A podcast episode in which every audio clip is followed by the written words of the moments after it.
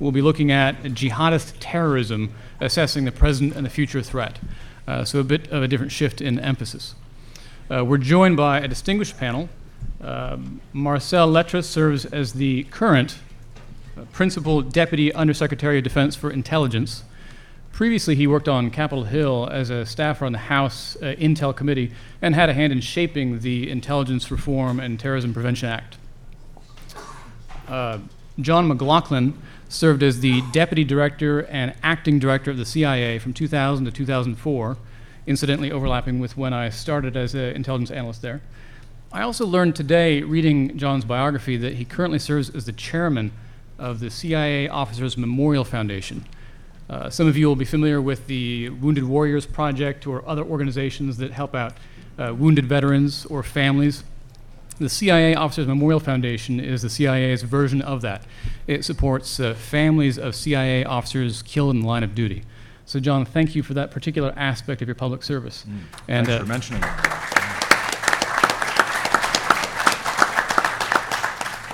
And for those of you looking for a worthy cause, I commend the foundation to you. Uh, we're also joined by Dr. Quintan Wiktorowicz, who served as a senior director on the National Security Council staff.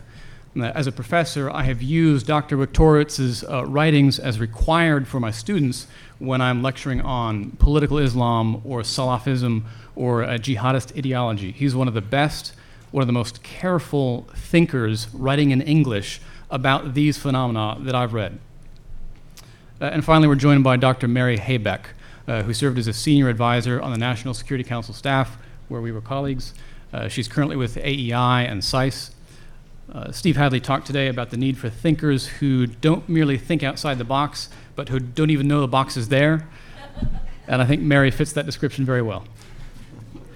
Uh, one last. I'll take uh, that as a compliment. Yes. One last distinguishing feature about our panel among all the panels at this conference, we are most well represented on Twitter. you can follow any one of us. Hashtag self promotion. Uh, Marcel, will you start our discussion? Thanks, Paul. And um, if I get three more followers, I think I'll have doubled my, uh, my followership. um, but thanks, Paul. And I also wanted to thank Will and uh, Bobby Chesney and Michael Allen um, and the, the UT community for pulling this all together and, and frankly for giving me an opportunity to, to participate. Um, I also think it's really terrific that um, the turnout from this community for something like this is so strong. Um, it's critically important um, to have that kind of interest um, in different parts of, uh, of our nation because um, of the imperative to have strong support for intelligence and strong intelligence capabilities, and in my case, uh, uh, strong defense intelligence capabilities. And um, so for you all to take a, a day and a half to, uh, to engage at this level and hopefully take away some insights and observations that um, can be brought brought uh, forward for um, where we want to head next on reform and transformation of, of uh, these capabilities, I think is really important. Um, as, as Paul mentioned, um, I did have a couple of years on the House Intelligence Committee in the 2002 to 2005 timeframe, um, where I did have a chance to work um, with a number of the folks who have spoken uh, earlier and, and will speak tomorrow uh, in the, the conference proceedings here. And so it's really neat for me to, to uh, um, both from that experience and from my experience now at the Pentagon in the Undersecretary of Defense for Intelligence's office, um, to be able to um, be part of a conversation here, stepping back and thinking about where we are and where we want to go next. Also, want to acknowledge um, the heritage of the USDI's office by um, mentioning uh, how appreciative I am to be following behind the work of Steve Cambone, um, who established the office, and, and Director Clapper, who spent several years um, taking the office to the next level um, over, uh, over the time frame of uh, Bob Gates' tenure at the department, and working with Mike Vickers now, who runs our office as the undersecretary and has, uh, as you all know, a, a tremendous uh, and tremendously important track record of um, performing um, important operational uh, acts on behalf of the nation here. So my purpose really, I think, is to kick off the panel by um, hitting a couple of points summarizing um, a perspective uh, from a, someone who's, who is currently drawing a paycheck from, from the U.S. government and summarizing the point of view of where we, uh, we, we at the Pentagon see the, uh, the current assessment of the, of the global jihadist threat. So I'll, I'll summarize that and then uh, first, and then secondly, hit a couple of points about how the defense um, uh, intelligence capability is brought to bear um, in support of responding to this set of challenges. And then third and final, um, a couple of observations about some themes that I think are relevant for uh, thinking about what we do next on intelligence reform. And then uh, turn to the, to the rest of the panel, I think, to, uh, to hit a few points maybe in a little bit more of a provocative way. So first on the state of violent extremism, and I, I really should add here that um, in my office, um, as we pull together our own thoughts of the, of the threat, we really turn to um, Matt Olsen um, and Nick Rasmussen and David Shedd and the, the, the stable of experts that they have um, available to work these issues day in, day out, um, hour after hour. And so um, I'm sure David and Matt won't be shy about grading the homework that I've done here a little bit uh, based on the expertise to, that I've relied upon from their offices. But let me just hit a few points on the state of violent extremism. I think the bottom line is there's been significant change, um, what a lot of, people call metastasis within the global jihadist movement over the past year or two. Um, and at the same time, it's critically important to recognize that terrorism is, is really just one of a myriad of threats. Um, as Jim Clapper said yesterday, um, probably the most complex threat environment that he has seen in his 51 years of service. I think that's a view widely shared um, across the senior officials in government now. Back to terrorism, though, the threat we see from an array of anti Western terrorist groups is geographically dispersed, resilient, highly adaptive, even in the face of counterterrorism pressure. Ultimately, this less centralized network is likely to result in increased attempts to conduct attacks against U.S. and European interests overseas, and the possibility of attacks against the U.S. homeland remains a concern. In the Indian subcontinent, across the Middle East and the Levant, and in northern and western Africa, Sunni jihadist groups are taking advantage of political turmoil and governments in transition to try to achieve their goals. In recent years, Al Qaeda's core in, uh, Al Qaeda core's influence has declined. Osama bin Laden is deceased, and Al Qaeda as an organization has decentralized, with power and control moving to various regional affiliates and allies. The, disrupt, the disruption of Al Qaeda's core, its leadership, its facilitators, its hosts, is a direct result of focused and sustained pressure by the U.S. intelligence community and military, as well as our partners and allies in the region. In Afghanistan and Pakistan, the group is trying to outlast counterterrorism pressure. We're watching Al Qaeda core closely to ensure it does not take advantage as we draw down in Afghanistan.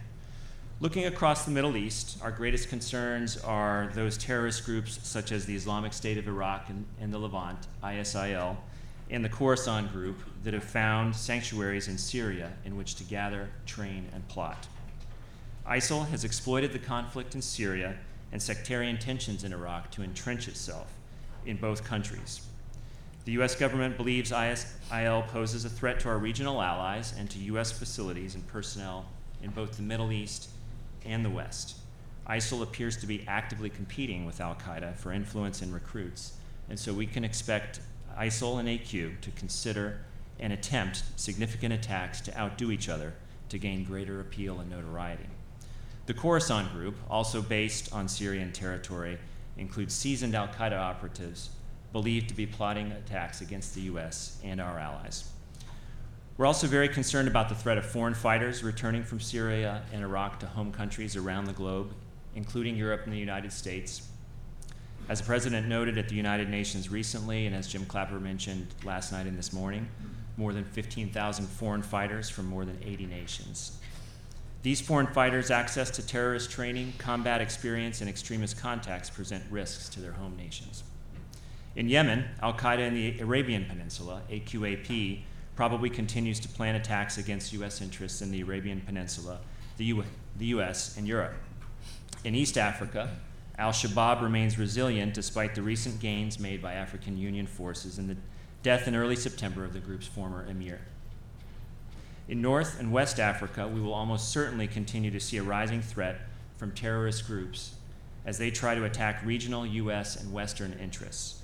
One veteran group, Al Qaeda in the lands of the Islamic Maghreb, AQIM, spreads Al Qaeda's anti Western ideology, and has helped many new groups emerging from the Arab Spring. In Nigeria, Boko Haram attacks have increased in lethality, frequency, and reach in 2014. A number of governments in Europe and the U.S., are, uh, as well as us in the U.S., are also monitoring for homegrown violent extremists who use terrorist and religious propaganda to justify attacks in their home countries. While the global, global jihadist movement, which is mainly Sunni, deserves our close attention, I need to also mention Iran. Iran remains the world's largest state sponsor of terrorists and continues to support armed groups in the Middle East. The Islamic Revolutionary Guard Forces, Quds Force, has supported Lebanese Hezbollah and fighters from Iraqi Shia militants. Hezbollah also continues to send operatives to other locations outside Syria to plan external attacks and operations. And elsewhere around the world, we see other terrorist groups that are motivated by nationalism, separatism, ethnicity, or right wing ideologies. They're active in Europe, Latin America, Asia, and Africa. They continue to pose a threat, albeit a limited one, to U.S. and Department of Defense interests abroad. Now, as I mentioned at the outset, this range of violent extremist threats is in the context of an incredibly diverse and complicated range of threats and challenges facing the U.S. geostrategically fragility and volatility across the Middle East, Russian re- revanchism, territorial and maritime disputes in the Asia Pacific region, weapons of mass destruction, cyber attacks, all buffeting the continued imperative of sustaining global uh, U.S. economic leadership. In short, terrorist, um, terrorism and a range of other threats will be persistent, will be enduring, and the implication is that they will require a sustained, well resourced, um, enduring response on the part of the United States as well. So, let me mention a couple of points on this second item, which is um, in the context of how the U.S. government overall is, is addressing the threat of uh, terrorism um, with a whole of government approach, how the, uh, the defense instrument and the defense intelligence instrument fits into that and the role of uh, the Department of Defense therein. For some years, the U.S. has pursued a comprehensive strategy of American leadership to address these challenges involving all elements of America's national power economic and financial, diplomatic, military, and intelligence. We've seen the strategy deliver results across a diverse range of theaters. Now, noting uh, in May, uh, the President Obama at West po- President Obama at West Point um, indicated uh, that for the foreseeable future, the most direct threat to America at home and abroad remains terrorism. He described in these uh, remarks at West Point an evolution underway in our counterterrorism strategy to more effectively partner with countries where terrorist networks seek a foothold. At the Defense Department, our support to counterterrorism efforts is uh, basically summarized in, in four primary areas. First, global coverage. We are providing a range of intelligence, surveillance, and reconnaissance capabilities from Afghanistan to North Africa to find and fix terrorist networks. Second, indirect action and building partner capacity. We're working closely with our partners to enable them to conduct effective CT operations. We've supported French forces in their campaign against AQIM in Mali, providing intelligence and other enabling capabilities, and we've trained, equipped, and enabled the African Union forces, AMISOM, in Somalia. These operations reduce the demand on U.S. forces and promote greater CT cooperation amongst our partners and allies. Third, direct action, utilizing military forces, primarily special operations forces, to conduct counterterrorism missions, conventional military operations where necessary, special direct action missions, precision strikes on known terrorist targets, and building partner capacity. And fourth, um, relatively recent um, piece of work is the support to counter ISIL, leading key efforts in the counter ISIL campaign to include airstrikes, advising and assisting Iraqi security forces at the request of the Iraqi government, and with the continued approval of Congress supporting the training and equipping of moderate opposition elements in Syria. We judge this whole government approach across many lines of effort essential to putting pressure on and ultimately disrupting, dismantling, and defeating terrorist networks that threaten the U.S. and our interests. The intelligence and military instrument has been critical to, these successes we've had. In order to continue to make gains against this threat, we'll need to continue to transform, continue to adapt, and to fully resource this strategy. and we're very focused on doing that in the defense intelligence arena. Um, finally, let me close by returning to the theme of the conference. Um, as the global jihadist threat evolves, metastasizes, and endures, what does this mean for intelligence reform? Several key areas to me are most important. I'll just mention four of them and look forward to a discussion in the Q&A as, as uh, appropriate. First, we must push for a culture of innovation and adapt, adaptation across intelligence agencies. Our adversaries are adapting every day. We must do the same to stay a step ahead. Second, we must continue to press for further integration across the intelligence community, of course, but also between the military and the intelligence agencies and across the whole of government. In- integration really has been a, a key contributor to much of the successes we've had against this threat since 9 11. Third, partners and partner capacity remain key force multipliers. We have to continue to build and invest in key partners. This involves becoming more agile and responsive to partner requests for intelligence support for their CT operations and optimizing the way we disclose information um, to our partners and foreign disclosure policies. I'd also mention here that Congress has been asked to support this network of partnerships from South Asia to the Sahel through a new counterterrorism partnership fund of up to $5 billion, which will allow us to train, build capacity, and facilitate partner countries on the front lines. The objective is to develop a more flexible response to meet emerging terrorist threats. And fourth and finally, we must continue to invest in key intelligence capabilities to ensure global coverage, strong counterterrorism and counterproliferation capabilities, protections against cybersecurity, and possible threats from inside the wire. I guess at the end of the day, I'd say that this last piece is the most important the piece about um, sustained resources to, uh, in an enduring way to address what is proving to be an enduring challenge. And around the need to um, create an ability to have an enduring, well resourced strategy is, is frankly a need to continue to strive for a bipartisan consensus around these threats. So I'll stop there with the hope that uh, the conversation that we've ha- been having over the last couple days helps lead us towards a, a roadmap for what we do going forward to, to drive the next decade of work on Intel reform. Thanks. Thank you. John? Well, first, uh, let me add my thanks to everyone else's thanks to Will and everyone who organized this. I think uh, you would all agree, I'll bet, that the uh, I go to a lot of conferences, but I must say the quality of the uh, panels that we've had here so far has been exceptional. I hope we can live up to it.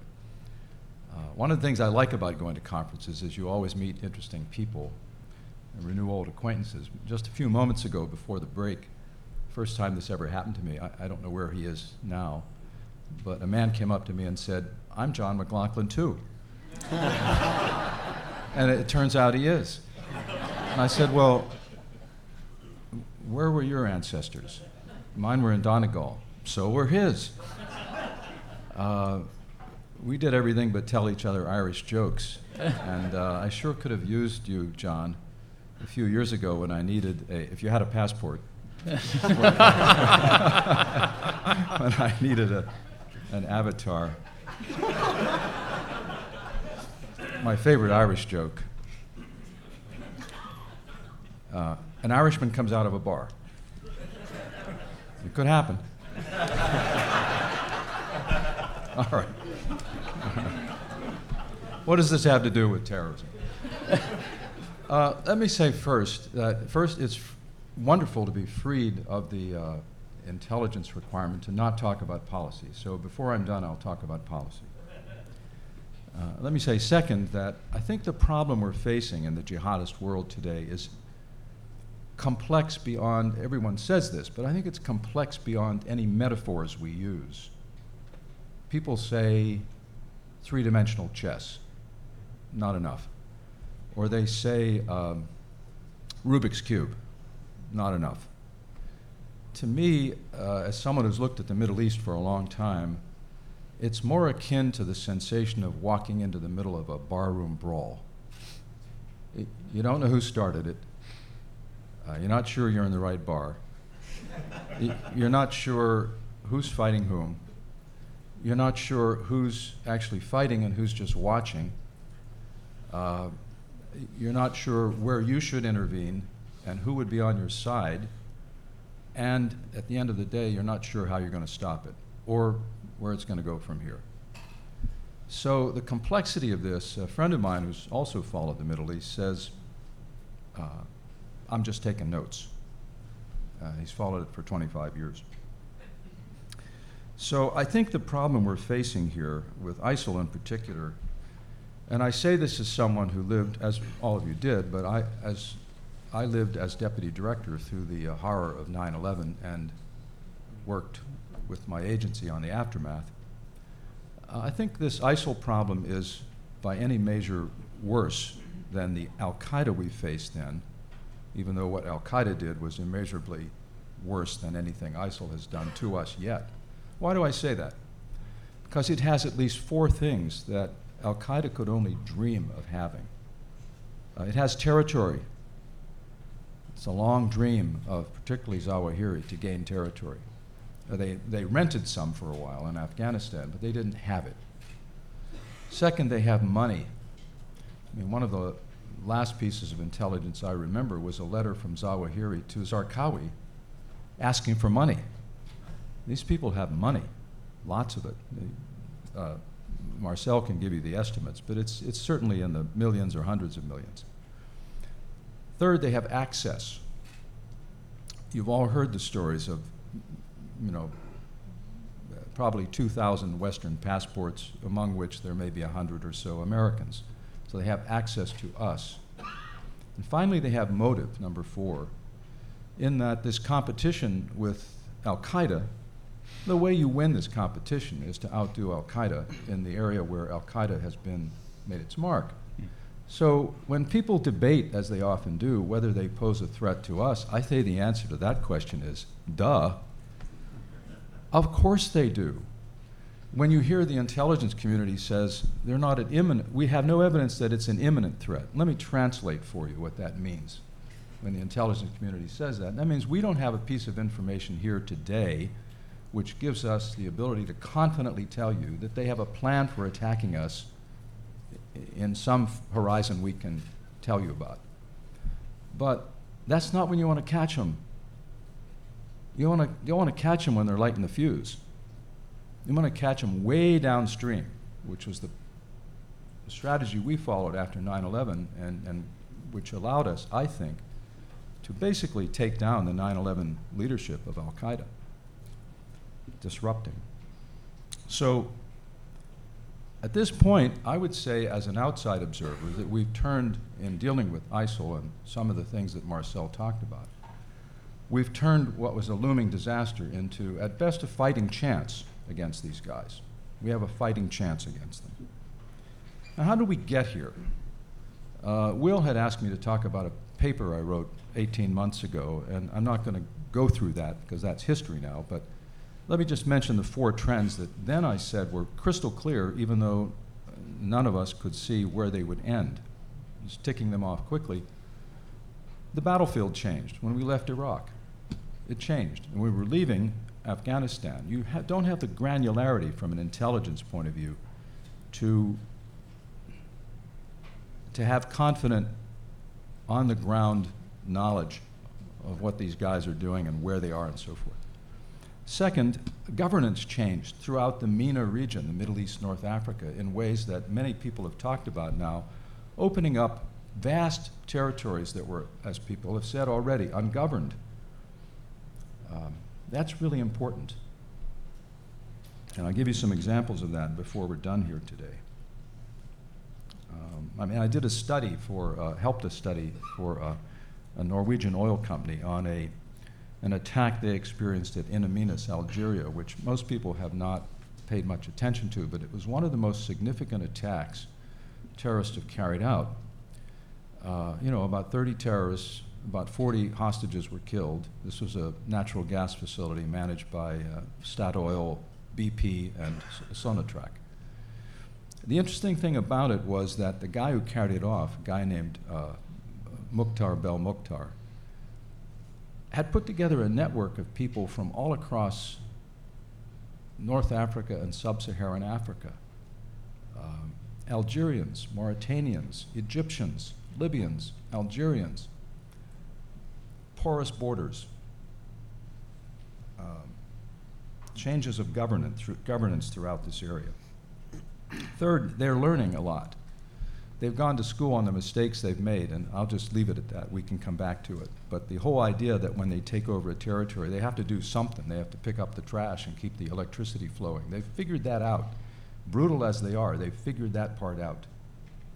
And finally, the trend of Al Qaeda of uh, Iraq and, of course, Syria was obvious, but it was obvious about 18 months ago that Al Qaeda was, or that Iraq was deteriorating.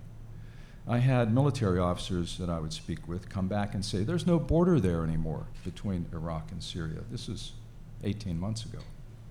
And so those are all precursors of how we got here. What are the challenges ahead in dealing with ISIL? Let me mention five. Uh, we have to pay attention to what's going on in the Iraqi government. Uh, As an outside observer, I mean, everyone says the new leader, al Abadi, is doing pretty well. People like him. But um, I'm not so sure. He hasn't yet found the way to appoint a defense minister and an interior minister. One of those has to go to a Sunni, or he's lost the Sunnis, uh, the tribals, who are essential to rolling back ISIS. And he's made a number of mistakes. I'll just leave it at that. But we can't applaud yet on that score. And if the Iraqi government doesn't come together, the fragile foundation for what we're doing is eroded because that's why we're doing it, in a way. I mean, you have to have a government there that supports what you're doing on the territory you're doing it, and that can enact policies that will um, bring the country together ethnically. Second, the coalition. We are now leading, uh, at least in my memory, the most diverse coalition of people, countries that we've ever led for this period of projected time. Yes, in the Bush 41 administration, we had a coalition that was remarkable, but it didn't have to last this long against this complex a problem. Things will pop up in this coalition. Um, third, we have to really match the capacity to adapt on the part of these terrorists. Um, when you attack terrorists, one of the things I learned is you don't always destroy them, but you always change them. It's not like attacking tanks. You destroy tanks, they're gone. You attack terrorists, they adapt, particularly ones as committed as these guys. So, as everyone says, I think that our military is now saying, yes, they're blending into the population, they're dispersing their forces. We have to adjust to that adaptation. Fourth, we have to get over the boots problem. Let's just talk, start talking about, start, stop talking about boots. We're going to have boots in there at some point. Um, when I think back to those early days in Afghanistan that I think Steve Slick referred to, one of the secrets to success there was the capacity of special forces to come in with CIA teams and laser designate targets for big military. We're going to need that before this is over because we're hitting the low hanging fruit at this point, I think. Uh, the targeting will get harder. I remember how hard it got in Serbia after a certain period of time in the Balkan Wars. And, uh, and just let me say something about bombing. When I was a soldier in, I'm, I'm a great admirer of air power. Some of my best friends are fighter pilots. but it has its limits, and the Pentagon has not oversold this. The Pentagon has been very honest in saying what we're doing with, from the air has limitations. Uh, I was in Vietnam as a, uh, in the Army. I hadn't heard of the CIA yet. And I had a friend who was a B 52 targeting officer. Now, a B 52 strike is three kilometers long and one kilometer wide. And I said, Jeff, plot on a map for me where we've been putting B 52 strikes over the last couple of years. And we, we were in three Corps tactical zone, which were the 12 provinces surrounding Saigon. And he showed me some of the worst areas. Every single inch had been covered by a B 52 uh, attack. Yet these guys kept popping up. So, you know, get over the boots problem. Finally, worry about strategic surprise as a challenge ahead. Uh, what could that be? I'd be careful about talking about Baghdad as though it's invulnerable. Again, going back to my Vietnam experience, I was in Vietnam about two years ago and looked again at the Tet Offensive. Um, these guys worked their way through infiltration corridors into Saigon in 1968, carried out attacks all over the city for two or three days, and lost. They lost, but the war was never the same. So all these guys have to do is filter in, carry out terrorist attacks around the city, and it could shake the coalition very badly. So strategic surprise ahead. Uh, worry about those things. Let me, let me cover two other, two other areas, as I'm pushing my time a little bit here, but two other areas. So here's, what do we need to do? Here's where I get to be the policy guy. And it's so easy to talk about all this stuff when you don't have to actually make it happen. it's a joy. Keep the pressure up relentlessly. With terrorists of this sort, you can never let up. After 9 11, we never let up. You cannot let up. You cannot even talk about victory. You can't even talk about strategic defeat until they're, until they're, until they become a nuisance. And that's how you know when you've won, when they become a nuisance. It's like communism. You never stamp it out, but you shrink it down to the point where no one cares anymore. Second, we've got to take back territory, like major territory, Mosul, for example. Why? Not because territory matters, but we have to show the world these, we have to show particularly those who are being recruited that these guys are not 12 feet tall. And the only way you can demonstrate that in this part of the world is to take it back.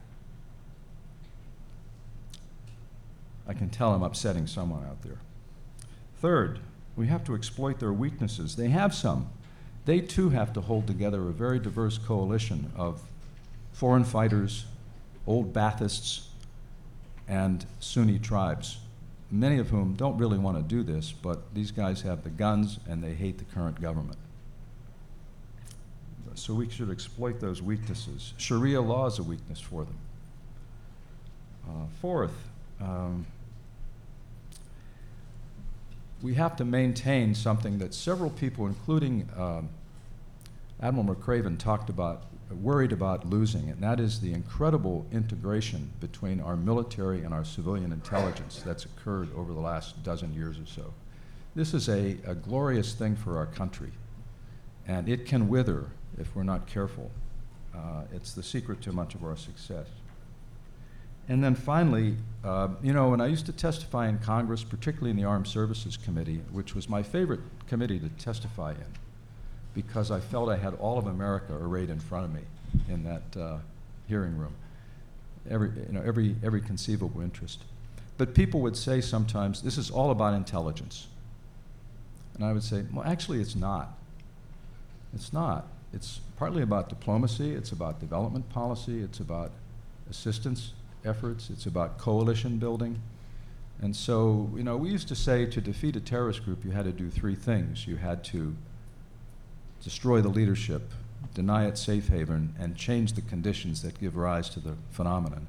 Okay, intelligence can help a lot with the first two, and so can the military. The third one, that's a whole of government problem, changing those conditions that give rise to the phenomenon. And actually, it's more of a, it's a more of a, a coalition problem beyond our own government. Uh, final points. Um,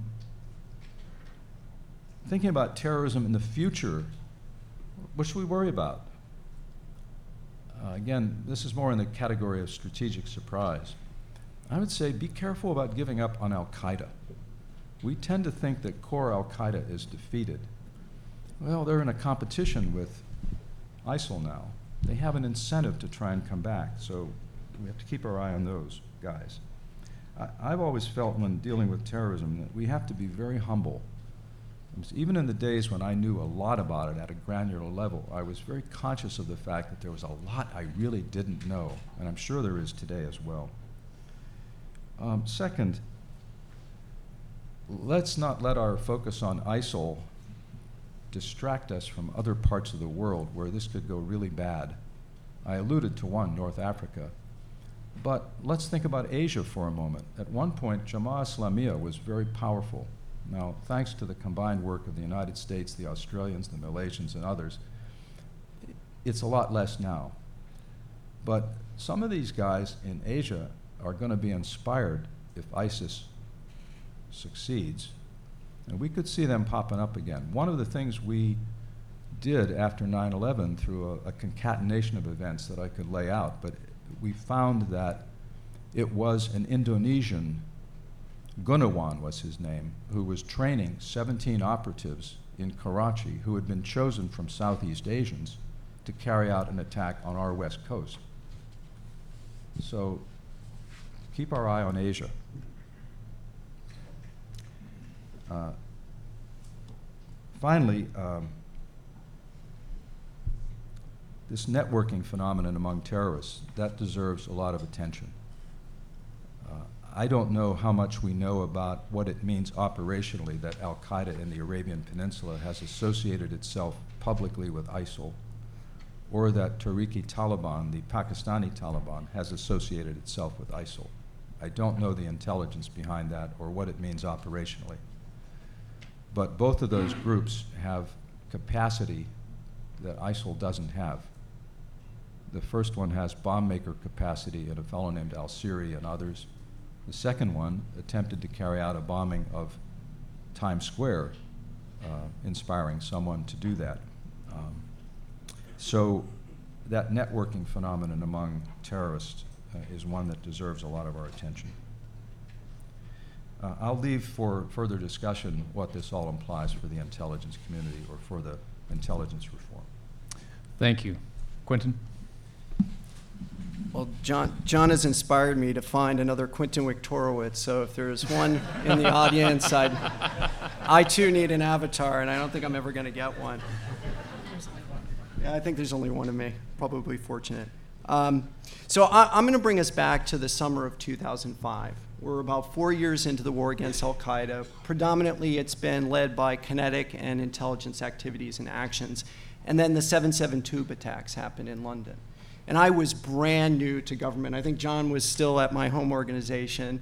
I'd been there for about two months, and uh, Juan Zarate reaches out. I think he was new to his job and asked me to come in. We had this really very uh, formative conversation, both about how people were being radicalized and what the US government long term should be looking to do. And a lot of the focus on the conversation on the how people were being radicalized had to do with the very interpersonal dimensions to it. Uh, radicalization is not about block recruitment. It's not like Al Qaeda would issue messages and then a thousand people would just hear that message and, and flock to Afghanistan and Pakistan. Instead, typically you would have a radicalizing influencer at the local level who would take that global meta narrative and they would repackage it and pitch it at people in a one on one environment or in small groups such that they could resonate with them. So they would play on that person's personal biographies, their fears, their aspirations to really make it a very, very compelling argument. Now, from a government perspective, I find that really frightening because what can government do when the level of radicalization is in the niches of society in that very interpersonal space where government doesn't really have the assets, the resources, or even the, the cultural proficiency to interdict? And I think you know, that was the first time I'd had a conversation with anyone about the need for a global counter movement. We didn't need denouncements, just denouncements of Al Qaeda or 9 11. What we needed was a no kidding counter movement at high and grassroots level, led by Muslim communities which were on the front lines. This was their sons and daughters that were being recruited, and they were in those spaces and better able to identify when threats were emerging to help us through a partnership process. So we said that, and this is almost 10 years ago. Where is the counter movement? Right? We're nine, almost 10 years on, and it's not that there hasn't been a lot of activity. I mean, there have been denouncements left, right, and center since 9 11 by Islamic scholars, Muslim communities, advocacy groups, and there are a lot of different discrete programs to counter violent extremism in places ranging from Tunisia all the way to London in the United States, Canada, and actually globally.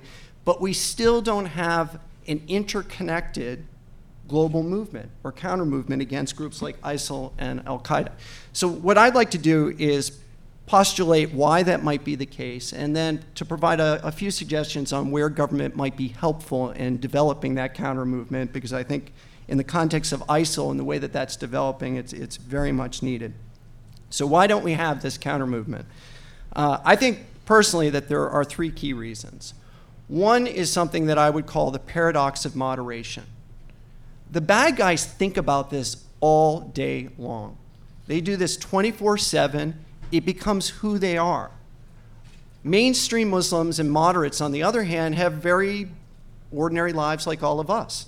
They have jobs, they have families, they take their kids to school maybe or to extracurricular activities, and then they try to have some kind of discretionary time where maybe they, uh, they relax a bit. So they're not on this 24 7, and they're not counterterrorism practitioners. So the very people we need aren't really incentivized to engage in this in a sustainable and ongoing way. We have to really consider what we're asking communities to do and, and, and put yourself in their place. If someone came to you today and said, Look, I know you're, you're going to school, you're working a job, you've got two small kids, you know, you're exhausted at 9, 9.30 at night, do you mind at like maybe 10 or 11 going online for the next three to four hours to counter ISIL? I mean, most people are just going to look at you like, that's not my job, it's the government's job. National security is a collective good which means that regardless of whether a member of the community contributes to the fight against ISIL or not, they'll benefit from the programs that governments and others do. So, one of the key questions is how do you incentivize people to get mobilized on this issue globally? Uh, the second, I think, has to do with the way that counter radicalization initiatives and programs that have come out have, have grown. They have tended to be very specialized, discrete programs. So you might have a youth outreach program in one city. You might have Islamic scholars in another place training imams about Quran and Sunnah and how you address the religious and theological elements of Al Qaeda's arguments. But these are not connected to one another. So they tend to have isolated impact against a phenomenon that, as John mentioned, is incredibly complex. There are so many variables involved simultaneously that even if your program is really good at the local level and you're pushing on it, it's not going to have strategic impact, which is, I think, what we all want to have. We want to have strategic impact on the radicalization environment. I want to give you two concrete examples of this one at the grassroots level, and then at, uh, another at the level of Islamic scholarship. So, Prior to my last job in government, I was based out of our embassy in London. We set up a pilot program to go into hotspots of radicalization where we knew recruitment was taking place, to identify key influencers, and then to build partnerships with them in a meaningful way to counter recruitment, again, at the very local level. So, one of these key influencers had been recruited in 2001 by Al Qaeda. In about November or December, he traveled to Pakistan, crossed the border into Afghanistan to fight against U.S. Uh, forces, coalition forces, and was completely disillusioned by what he saw from Al Qaeda and others. He was absolutely mortified. He turned around, went back to London, and set up a community organization to prevent kids from going down the same path. He was, he was and is still incredibly impactful and he has done a number of interventions that, no kidding, have stopped young people from going off to join groups like Al Qaeda. The reason that he is so good at what he does is he is in that position to interdict in the interpersonal space because he's from the community and he knows the community. He was once telling me a story about a young 18 year old who was being recruited by his older brother into Al Qaeda. And the first question I asked him is, how did you know? Like, how did you know in the first place that this kid was in trouble and you needed to do something? And his response was very telling. He said, Look, I've known this kid for six years. I know his two brothers. I know all of his friends. And I knew what he was saying to me wasn't coming from him. Someone was feeding him those lines. That incredible level of fidelity to be able to get that cue and that signal in the conversation that something's not right here and we need to look into it. So his greatest strength was that he was very, very locally focused. But because he was very locally focused, he didn't have any real connections to other hotspots of radicalization, to other people doing the same thing. He may have heard about other programs, and he may even have known people running them, especially in the UK, but maybe globally. But he was not doing it with them. So there was no network building and no movement. And what we're lacking is really these horizontal connections across all of these isolated programs. The second example is at the level of Islamic scholarship, and people may have been following this recently. So, after, uh, over the last four weeks, we've had a series of fatwas and statements against ISIL.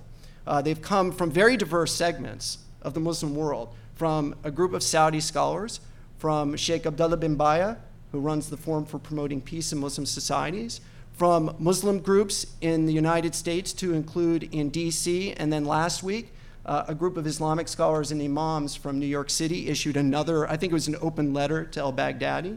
Again, a lot of religious treatment and arguments against the, the, uh, the ISIL ideology. This is all good. But again, the key challenge is that statement gets issued, but there's no vertical connectivity, there's no organic tissue that connects it to the grassroots level where somebody like my contact in London can take that piece of information, package it up, and frame it in a way that's meaningful to that young kid that he was trying to do the intervention with.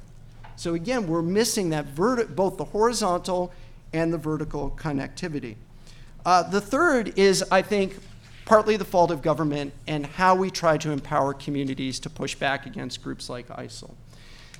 The way that we give out grants, for example, through State Department, is we look for organizations with a demonstrated track record that tend to be very specialized and can show that they're doing good work against violent extremism. And the ideal is that we give them some money, further catalyze it, and then you, you bring it to scale if it works. You, as Charles Farr from the UK used to say, you have to industrialize these kinds of things.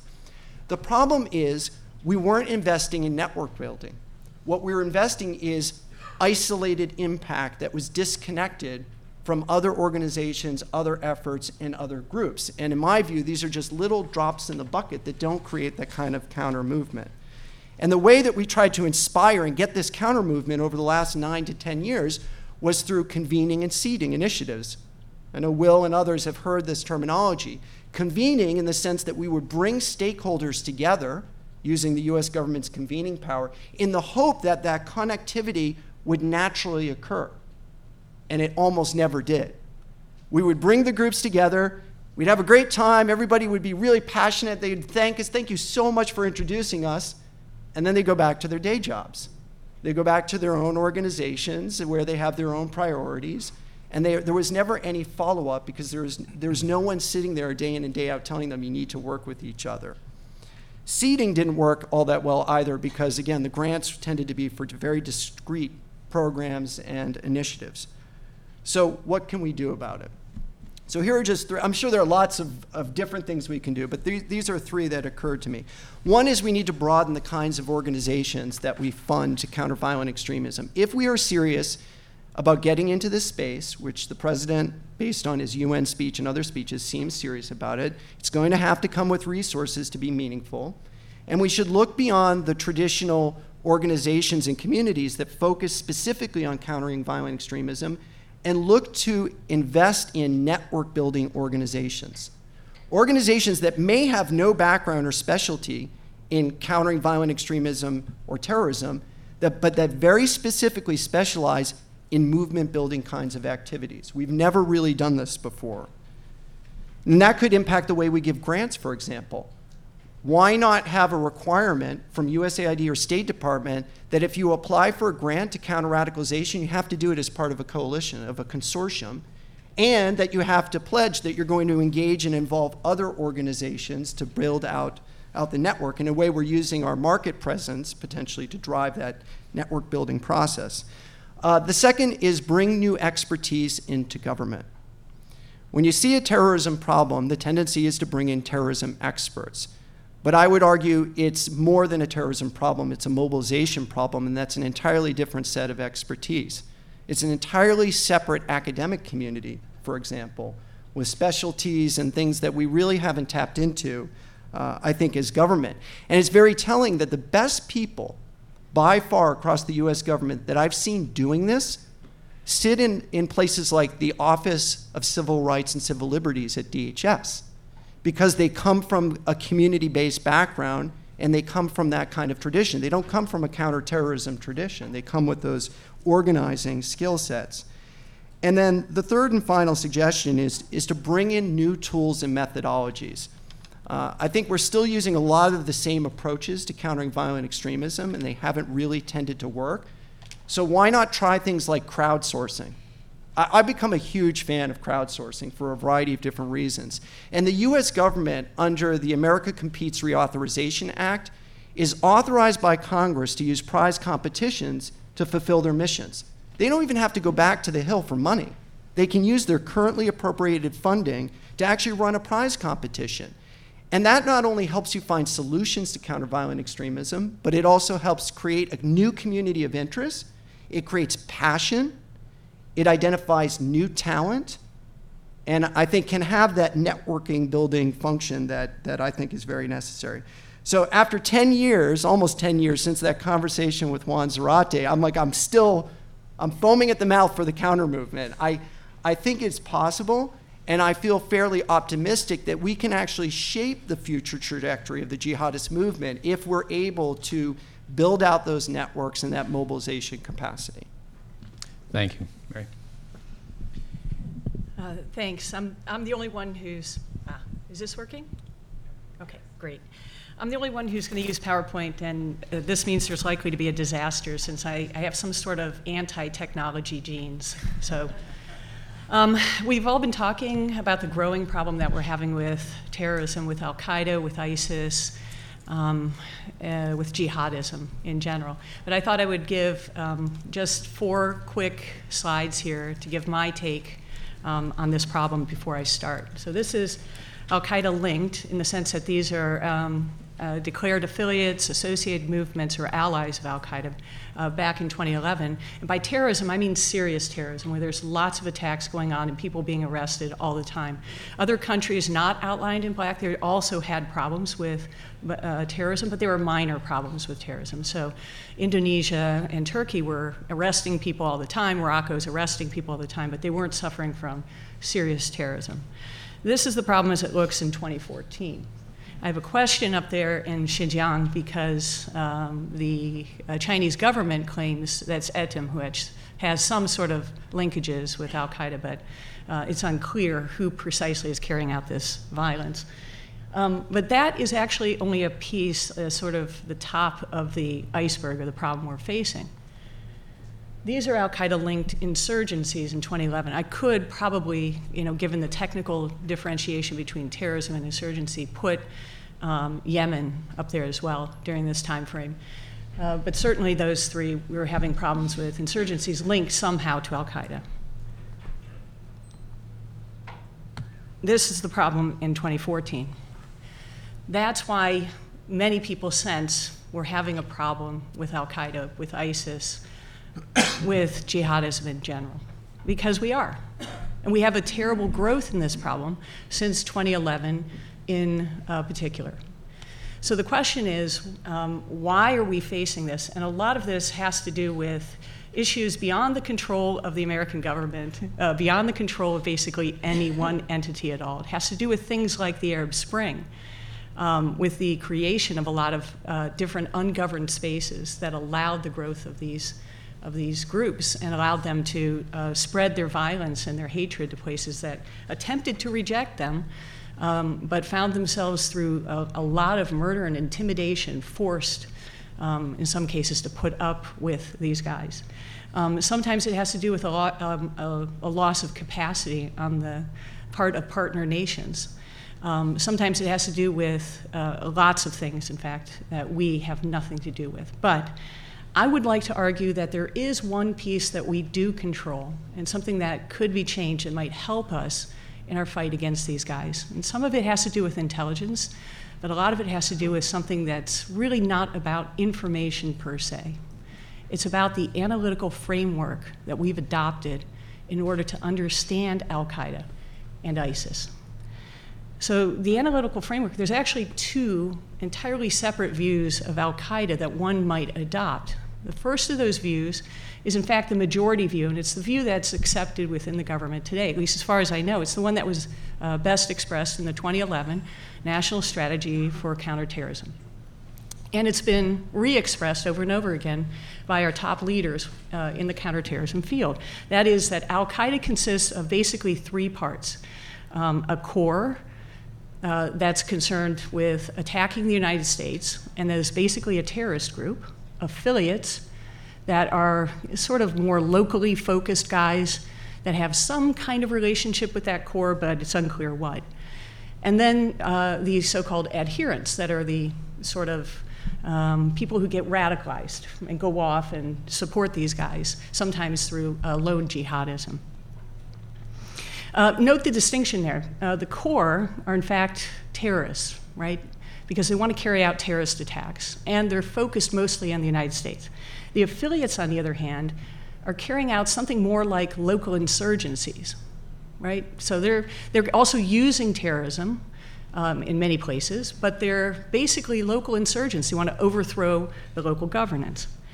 There's a second, completely different view of Al Qaeda that I would call the minority view. There's a very small group of us who hold it.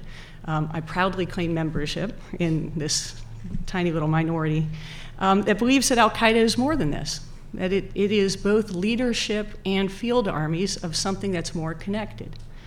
And it is intent not just on carrying out terrorist attacks against the United States, but on carrying out insurgencies in order to overthrow all of the local leaders of Muslim majority countries. This is, in fact, the expressed desire and description that Al Qaeda gives of itself. So I'm not, you know, uh, saying anything that is not out there. This is what Al Qaeda says about itself, and it's, this is what it says about its goals and objectives. These two visions have very, very different policy prescriptions attached to them. The first one says that what we should be doing is counterterrorism, right? And by the way, helping out partners, our local partners who are faced with this insurgency from uh, Al Qaeda, ISIS, and other groups that are associated with them. No counterinsurgency, however, is necessary from the perspective of the United States because this is a local issue. These are local problems. They require some kind of counterinsurgency issue, but we don't need to be engaged in that. The second view, however, says we have to be doing a whole lot more because this problem is not just a local problem, it's also a global problem. And in fact, it argues there is no distinction between local and global. What is local one day really depends on a decision that we have no control over whether it becomes global or not. The third thing that I would say about this is that it predicts very different futures from Al Qaeda. The first predicts that Al Qaeda itself will focus on attacking the United States. And the fact that we have prevented them from doing so is testimony to the fact that we have spent so much time working on this very issue. So I don't want to say anything about counterterrorism. It's been excellent right down the line. But it also says the affiliates are primarily, if not exclusively, focused on local issues. They're not focused on attacking the United States. That's what it predicts. The second predicts something quite different. It says that both will have global and local focuses, that there is no distinction between the two. So when you look at a local group, it could become a global group, and that this distinction is one of the problems that our government would have in understanding it because we've made this distinction ourselves. So that's three. The fourth thing that I think we can say from this uh, distinction here is uh, what difference does this make um, in our actual actions? Well, first of all, you have to understand that from an intel perspective, this is not really about information or intelligence per se. We have all the same intelligence, we all you know, have the same information. Across the uh, the board, there is plenty of information for people to make up their own minds. What this is really about is an analytical framework the way we are envisioning the enemy makes all the difference. And that is based on analysis, it's based on interpretation, it is not based on intelligence per se. So we're not facing here an intelligence problem. We've talked a lot about the need for greater integration, about having too much information, about needing the tools necessary to deal with a lot of problems, very difficult problems, the need for adaptation, and so forth. But this is actually not about any of those things per se. This is about having the right analytical framework in order to understand the enemy.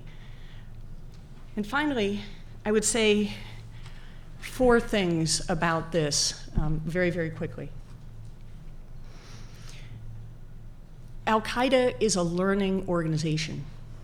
It is, as you say, very adaptive. It's learning all the time, it's adapting all the time to what we do and also to the circumstances around them. They're swift to take advantage of our missteps, but also of new opportunities. Immediately after the Arab Spring, you saw the messaging change, you saw all kinds of people moving all over the place. Just recently, we learned about this Khorasan group. I was shocked uh, to read in the newspapers that the Khorasan group, in fact, had appeared in Syria in 2012. So this is not like a new thing. It's been there for over two years. I, I read in the Egyptian newspapers about uh, folks from Afghanistan, Pakistan, uh, that were sent there apparently by Zawahiri. Uh, lots of captured documents that talk about them being sent to Libya, uh, working in Sinai. They adapted to the new opportunities uh, presented by the Arab Spring.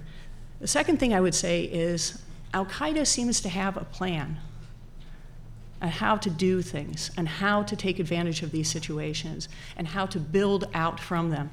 Uh, when I think about uh, the way that many of these groups op- uh, operate and the similarities between the ways they do things, um, it could be that they're simply learning from each other. But it could be, and we do have some captured documents that say this, that they have some kind of uh, plan that they believe that they're implementing on a global basis. Now, whether we believe that's possible or not is beside the point. They think it is. You know, as sort of full of hubris as that is, they believe it is. So, captured documents from Mali talk about a global plan uh, for implementation that was sent around to everybody that they were supposed to be following. Thirdly, there's an important asymmetry between Al Qaeda and ourselves that I need, think we need to take into consideration when seeking to understand this group. Their objectives are maximalist objectives, they want the whole thing. Their views of the war is that it's existential.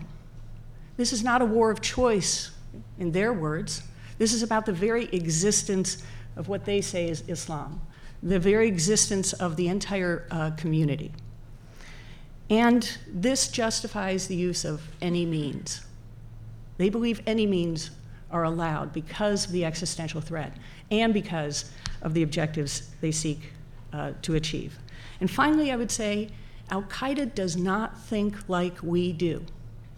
And we cannot assume that they will do things the way we would do them, or that they'll have the kinds of concepts and ideas about what they want that we think are achievable or we think that they should be uh, seeking to achieve. In my opinion, unless we learn to think like the enemy, we're going to always find ourselves behind that learning curve. Thank you. Thank you. In the interest of time, I think I'm going to ask simply one short question of our first presenter and then hand it over to the audience for Q&A. Uh, Marcel, I'd like to return to you. Uh, and essentially, my question is, would you like to respond? Um, I, I think in some of the comments we heard, there is, I would say, an implied criticism of the current administration's approach to counterterrorism. Uh, if indeed uh, we need to keep the pressure on, get over our uh, problem with boots on the ground, if this map is an accurate depiction of what we've seen grow over the last few years, uh, is the administration's approach to counterterrorism effective? Uh, thanks, Paul. I, um, I don't have too much to say. I think the important point that came out across all of the presentations is the uh, is the adaptability of the adversary here, and consequently the need on our part for um, a similar adaptability, an agility, um, and an ability to find ways to, to build into our systems and processes uh, a way to, to change, but to also do so by being a step ahead. Um, the part of that adaptability, I think, needs to be a recognition um, that as times change, um, as the adversary shifts its focus and shifts its capability, um, that we can do the same. And I think a key, a key area of focus for the U.S. government um, in the next uh, couple of years really does have to be the, uh, the emphasis on by, with, and through, the partner Mhm. capacity Mhm. piece.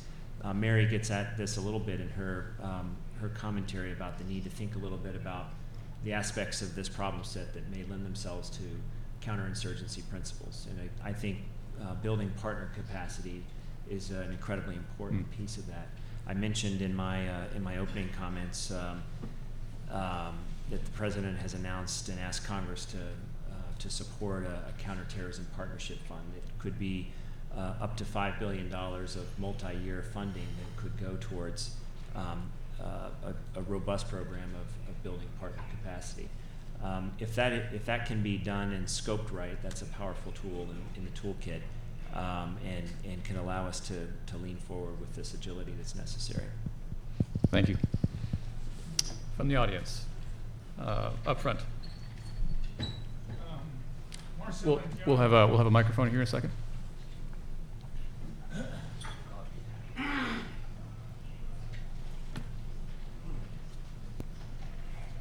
Thank you. Uh, This is a question for Marcel and John. Oh, you can't hear me? We can hear you. Is that better? It's turned on. We'll, we'll Okay. repeat your question. A question for you, uh, too. Um, I'm an NBC analyst on TV, and I was on this weekend, and they asked me if the U.S. strategy was winning, and I said no. And there's some data points here. B-1 bomber flying in slow circles over Kobani with the pilot looking for targets with his eyes.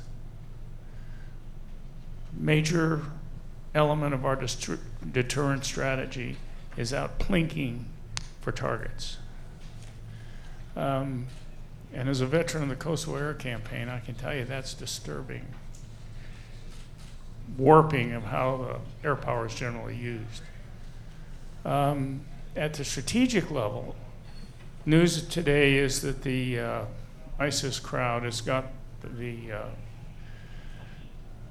uh, their opposition corralled up in the eastern edge of Kobani. Are we not at a point here where short term lack of success is going to disable our ability to succeed at the strategic level?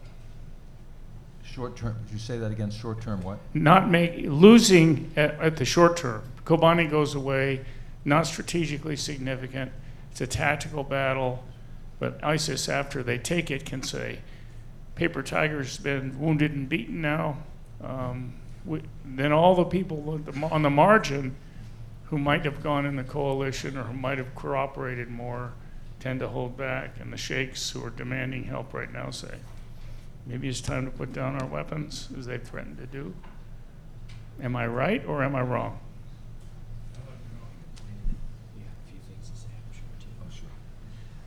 Um, look, so I think the, the important thing to keep stressing here is one that um, many U.S. government officials, from the president on down, and to include uh, General Lloyd Austin just today during this conference, had a, uh, a press conference to provide an update from the Pentagon on uh, where things stand. The important point here is um, uh, to make sure that people understand that this is a, a long-term effort and it's a multifaceted effort. For, for us, it's four lines of effort.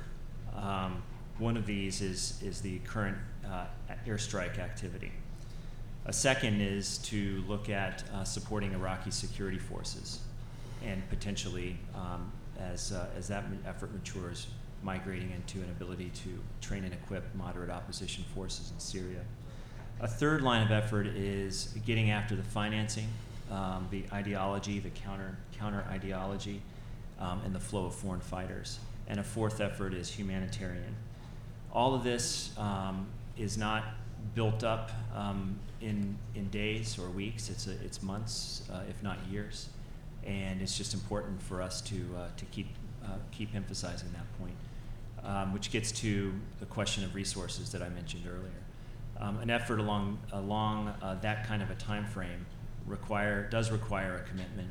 Um, it does require a sustained level of resources um, and a consensus amongst uh, both the the executive branch and the Congress that this is a, uh, a fight worth having, and it is because of the challenge that we face. Yep. Uh, yeah, nothing I'm saying uh, should be taken as uh, a criticism of what our military is doing. In fact, uh, what I admire is that they're very clear uh, about what we're doing and what the limitations are. I read General Austin's comments too, and he, he was about as straight as you could be on this in terms of estimating uh, the chances for Kobani falling. Um, if it falls, I think it will be a big symbolic victory for the other side. No question about it. No question about it. Big recruitment victory. I'd agree with what Marcel said. Uh, this is a time when our national leaders, starting with the President, Secretary of Defense, Secretary of State, are really going to have to talk to the public about this being a long-term struggle that will require persistence. Um, we need to, and, and when I say get over the boots problem, I'm not talking about going back to Iraq in the strength that we were there at some point. But if you're using Apache helicopters, your risk level's going up. If one goes down, you have a, you have a rescue problem, you have then a force protection problem. At some point, um, and I, for all I know, we are planning for this, I, I don't see anything wrong with having a, I mean, everyone will say escalation and uh, slippery slope, a couple of combat brigades in, rever- in reserve for a contingency that we cannot yet foresee is kind of how I'm thinking about it. And if Kobani falls, one of the lessons, not one that we can respond to right away, is that when we get into those kind of bombing campaigns and they've adapted their tactics, that's when you really need someone on the ground. And it's probably not going to be Americans in Syria. Then you get into the problem of the long, the long-term problem. Presumably, as we train this force, which I hear will take about a year, we think in Saudi Arabia, now Turkey appears to have agreed to house some of that training. Presumably, one of the things we'll be trying to train them to do on the ground is to help our air. But that's a lot of time between now and then, and the other guys aren't going to stand still. So that's why I talk about red teaming, what is the strategic surprise we're going to deal with here? Because it's not going to be a smooth path. I'd like to gather several questions at once so we can kind of get in as many as we can. Uh, so let's do three questions. Uh, Ambassador, number one. Uh, anybody over? I want to make sure. I'm- Yeah, uh, J- Dan, Dan in the back, and then uh, one of the cadets. Yeah, you in the middle. Okay. yeah, Jody Trani, uh, uh, Mary, for you, uh, thank you for your presentation, it was very good.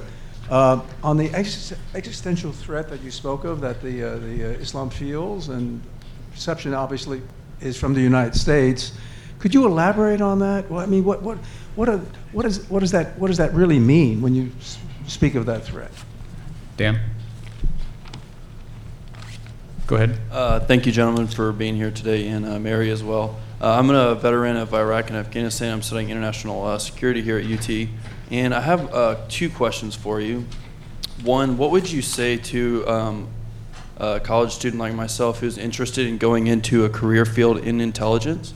Uh, What are some of the characteristics you look for for young, young excuse me, young men and women, some of the characteristics or experiences that you want in them. And the second thing I wanted to ask is more of a tactical question.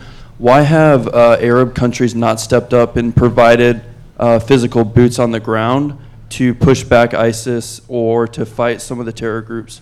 And why are we being relied on it so heavily? And one of the cadets.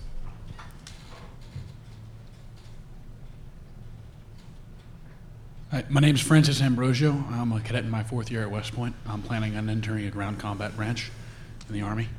Um, my question is kind of two pronged as well. It's about the boots idea. Uh, how do we actually sell that to the American people who arguably are kind of tired of having boots on the ground in the Middle East, fighting long wars without much conclusion, without, you know, without an attack on the homeland? How do you sell that? Second, um, how do you pay for it, right? We're always, we're, the Army's worried that, you know, without a budget agreement, sequestration could hit in the second round. How do we, how do, so how do we sell it and how do we pay for it? Okay, why don't we start with Mary and just go on down the line? Okay. Um, so the, the existential threat is felt by Al Qaeda. They believe that this war is an existential threat. And the way they frame it is it's um, an attempt by the United States to destroy Islam. That's how they frame it. So it's, it's based on this that they believe any means are allowable against us. That's, well, um, I, I've seen lots and lots of statements from them, public statements saying we'd love to use nuclear weapons against the United States or WMD of some sort. So when they say, we feel an existential threat, we believe this is an existential threat, the response is, we need to have nuclear weapons. Yeah. Thank you. Um, could I, should I go on to the other one? Uh, Let's uh, first go down the line and see. Okay. if they, uh, yeah. Can I answer the one about uh, intelligence officers? Sure.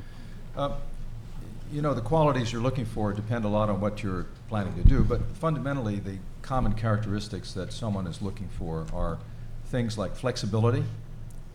Uh, That is, you're going to move around a lot, problems change, you hear about the world here, it's always shifting, so you might be working on Pakistan one day, and then something blows up in Central Europe, and someone says to you, sorry, you're going there now. Uh, Teamwork, because even though you uh, get to stand in the spotlight now and then, an awful lot of the work you do is involved with others in teams, because you're increasingly in the integrated environment that Jim Clapper talked about, bringing capabilities together across the board. Thick skin, uh, because uh, you, you're in a profession where you are dealing with incomplete information, deception on the part of the adversary, and a capacity to look ahead. You're going to make mistakes sometimes. It's mathematically certain. Everyone's going to come down on you. You've got to be ready to work through that. Thinking back to 9 11, I was just thinking the other day, or as we were talking about all this, the, one of the hard things was keeping focused on the mission and driving ahead, knowing that you had to stop the next attack while simultaneously being blamed for the last one. You know, so that, juggling all of that, you have to have the capacity to do that. Uh, substantive grounding. I haven't mentioned maybe the most important thing, which will seem a little technical communication skills. Ability to write quickly, brief quickly, uh, take complex ideas and boil them down into things that are simple but not simple minded and present them to anyone from the president to desk officer at State Department. Uh, those are some of the things. Uh, why don't Arabs step forward to help us? Uh, I'm not sure. We don't know that they won't yet. I, I wouldn't say that yet. That gets into the long term nature of this. Thinking back to Saudi Arabia, um, they, they weren't all that, uh, they weren't as helpful as we'd like them to be before 9 11. And after 9 11, they were more helpful, but not as helpful as they became in 2003 after it became apparent to them that they were directly threatened too. I think they actually see, the Arabs now, actually see a direct threat. I, I think they feel threatened by ISIL. And I could walk through that if we took more time, why they do. So I, I wouldn't count them out yet.